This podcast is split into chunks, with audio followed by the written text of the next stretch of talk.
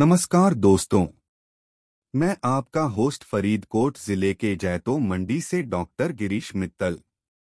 मैं आप सबका स्वागत करता हूँ हमारे पॉडकास्ट शिक्षा सफ़र में आज बात करेंगे शिक्षा के मौलिक सिद्धांत के बारे में।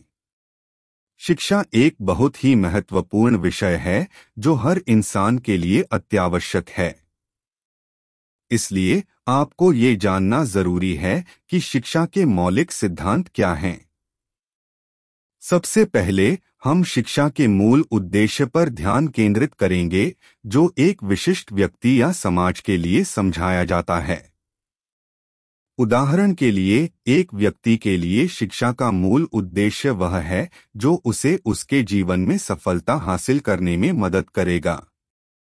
इसके संबंधित बात करते हुए हम बता सकते हैं कि मौलिक सिद्धांतों में संभावित उद्देश्य हैं, संचार, उन्नयन, रचनात्मकता और कौशल विकास करना। जहाँ तक शिक्षा के मौलिक तत्वों की बात है, इससे संबंधित वह तत्व होता है जो अधिक लोगों को शिक्षा लेने में सक्षम बनाता है। शिक्षा के मौलिक सिद्धांत के अंतर्गत ये होते हैं। एक, उपलब्धियों का मूल्यांकन। शिक्षा में उपलब्धियों को मूल्यांकन करना बहुत महत्वपूर्ण है। इससे छात्र को अपनी क्षमताओं का पता चलता है और उसे आगे बढ़ने के लिए सही मार्ग चुनने में मदद मिलती है। दो, समानता के लिए शिक्षा। समानता शिक्षा का एक महत्वपूर्ण सिद्धांत है। हर छात्र को समान अवसर देना। उन्हें समान माना जाना वह मौलिक सिद्धांत है जो हम सभी को ध्यान में रखना चाहिए।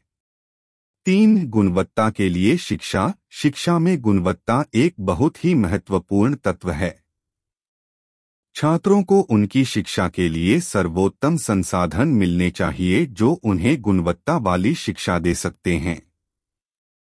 चार, समूहगत शिक्षा। समूहों में हुई शिक्षा एक बहुत ही महत्वपूर्ण तत्व है। इससे छात्रों को